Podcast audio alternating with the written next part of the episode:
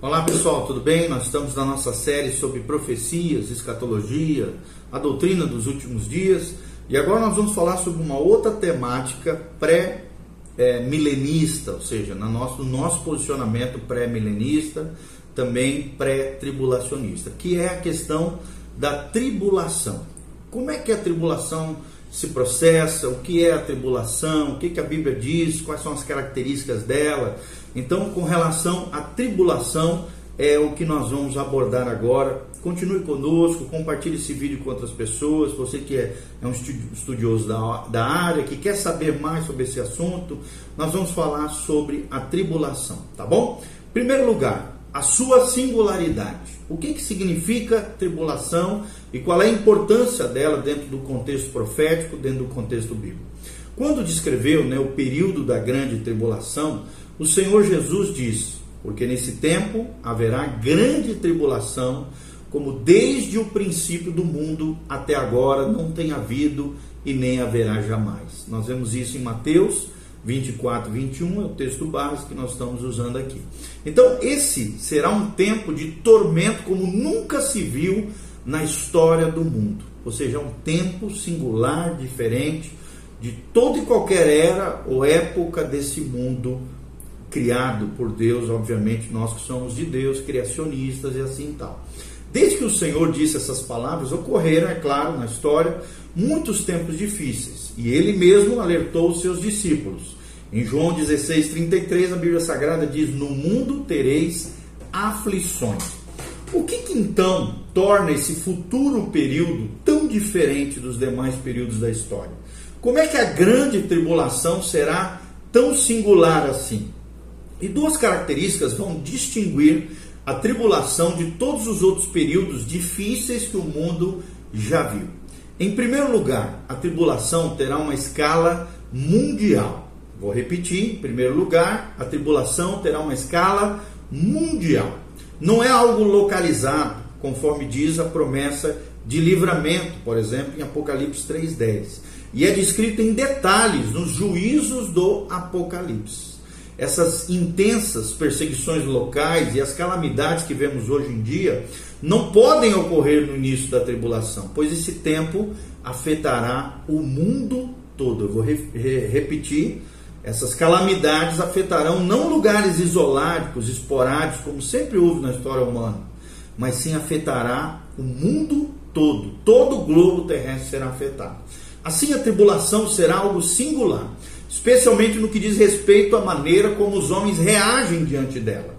Em um dos primeiros juízos, por exemplo, os homens vão esconder-se nas cavernas e penhascos e dizer aos montes, como diz lá em Apocalipse 6,16: caia sobre nós e escondei-nos da face daquele que se assenta no trono e da ira do cordeiro.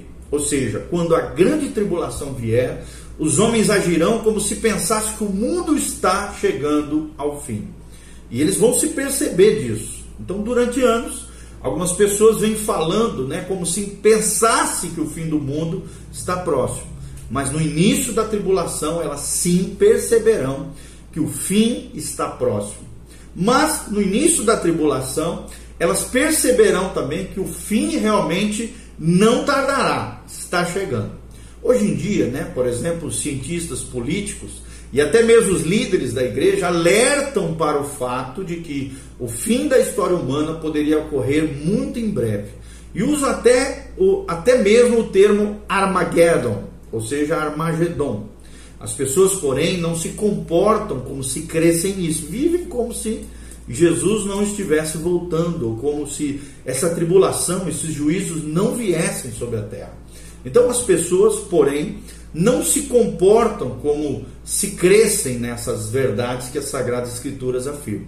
Propriedades estão sendo compradas, vendidas, as economias são acumuladas, os planos continuam sendo feitos para o futuro, mas quando a tribulação vier, preste atenção, quando a tribulação vier, as pessoas vão esconder-se em abrigos antibombas, buscarão a morte em vez de preservar a vida, e o futuro, naqueles dias, não terá atrativo algum. Vou repetir: o futuro, naqueles dias, não terá atrativo algum.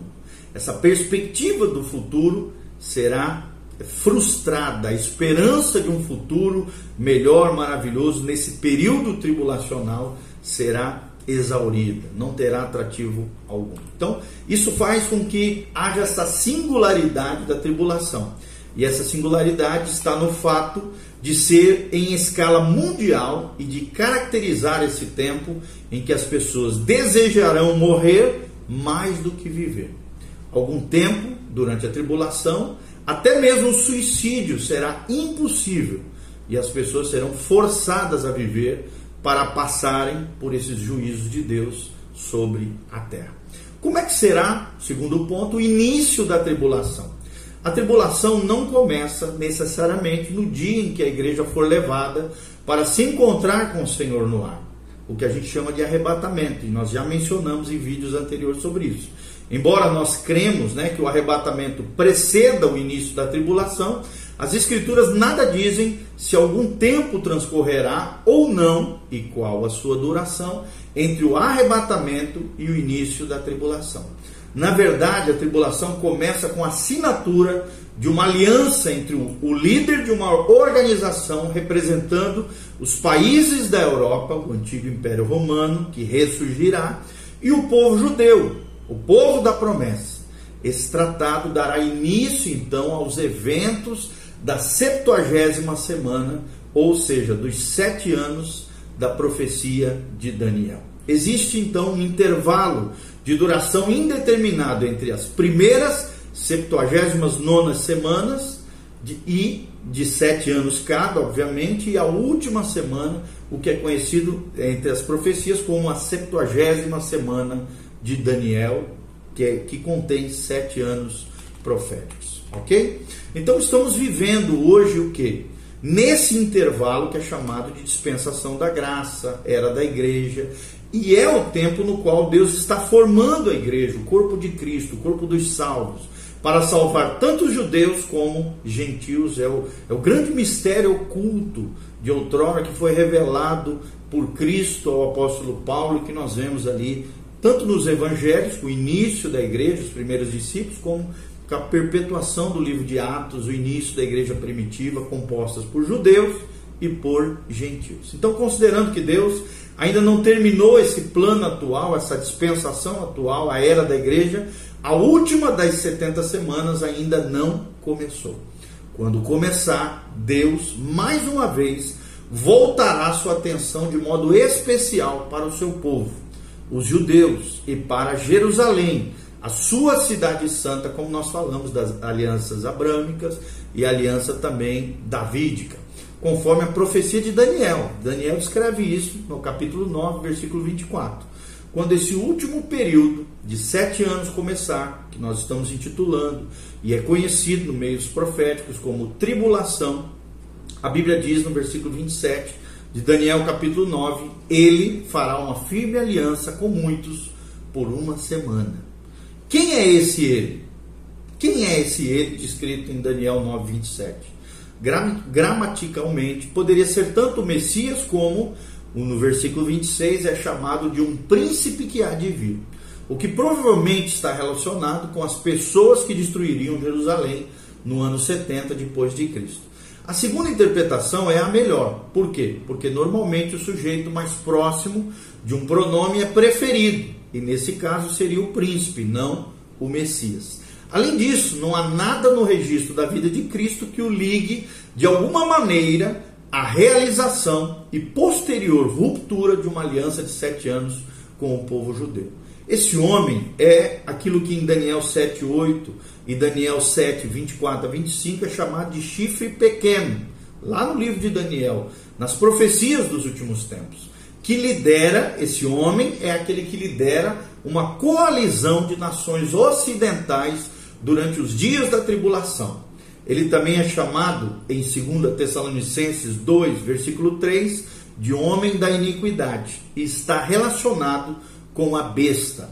De Apocalipse 11, 7, de Apocalipse 13, 1, de Apocalipse 17, 11 e de Apocalipse 19, 20. No início da tribulação, ele fará uma aliança ou alguma espécie de acordo com o povo de Israel, com os judeus, estão ali na terra prometida, né? por todos os lados cercados por inimigos, esse tratado unirá o Ocidente com a nação judia e garantirá a proteção do Estado de Israel ou do povo judeu. Desse modo, ele será capaz de restabelecer os antigos, né, o povo de Israel será capaz de restabelecer os antigos rituais do judaísmo. E parece que essa provisão também garantirá proteção, enquanto Israel reconstrói o templo em Jerusalém como centro das suas celebrações religiosas. Mas sabemos pela Bíblia, pelas profecias, que essa aliança será rompida e que esse homem da iniquidade, chamado por, também como a besta ou o anticristo, receberá adoração no templo de Deus. Parece óbvio, né? Claro que o templo já terá sido reconstruído. Durante quando? A primeira parte da tribulação, conforme Paulo descreve em 2 Tessalonicenses 2, versículo 4. Essa união de países da Europa Ocidental com Israel é interessante à luz dos eventos atuais. Isso parece indicar que Israel não será forte o suficiente para sentir-se seguro diante das hostilidades que o cercarão. E a gente sabe que é isso, né? O tempo todo as nações do lado querendo destruir e acabar com Israel. Ou seja, Israel não poderá mais andar sozinho e decidirá fazer uma aliança com as nações ocidentais.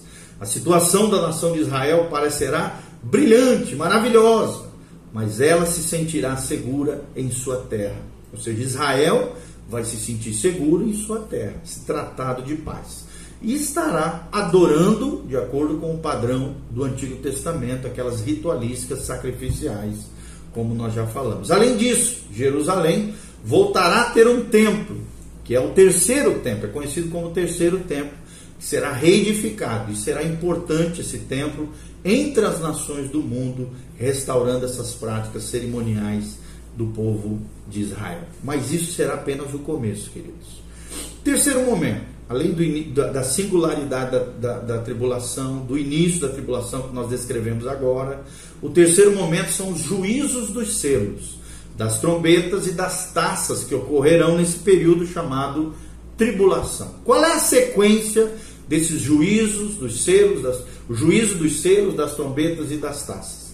Apocalipse 6, 19 descreve a tribulação em detalhes. Nós lemos aqui em Apocalipse 6, do capítulo 6 ao capítulo 19, a respeito de três sequências de juízos.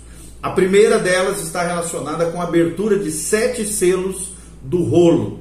E a segunda é associada a sete trombetas e o terceiro momento, nós vemos o derramamento do conteúdo das sete taças de juízo de Deus. Essas três sequências de juízos ocorrem uma após a outra.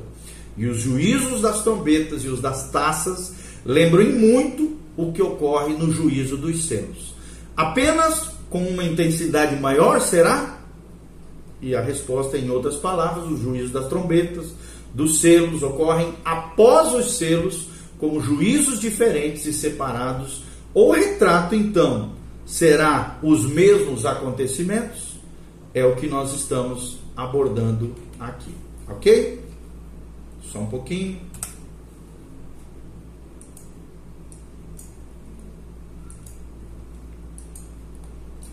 Tratando mais desse assunto, dos selos, dos juízos, nós acreditamos, querido, que essas três séries sucedem uma após as outras, em sequência cronológica, e que não há superposição entre elas. De qualquer maneira, né, contudo, o juízo dos selos é o primeiro juízo dos dias da tribulação, desse período de sete anos, três anos e meio iniciais, três anos e meio finais, chamado de tribulação. E provavelmente, né, esse primeiro juízo, chamado juízo dos selos, ocorrerá durante o primeiro ano desse período profético de sete anos no total. O que, que são esses selos? Então nós vamos tratar agora sobre os selos. Os selos, primeiro, o juízo do primeiro selo, nós vamos estar abordando no vídeo em sequência, tá bom? Continue conosco, que Deus abençoe a sua vida, no nome de Jesus, louvado seja o nome do Senhor. Continue conosco, faça seus comentários e Deus te abençoe em nome de Jesus.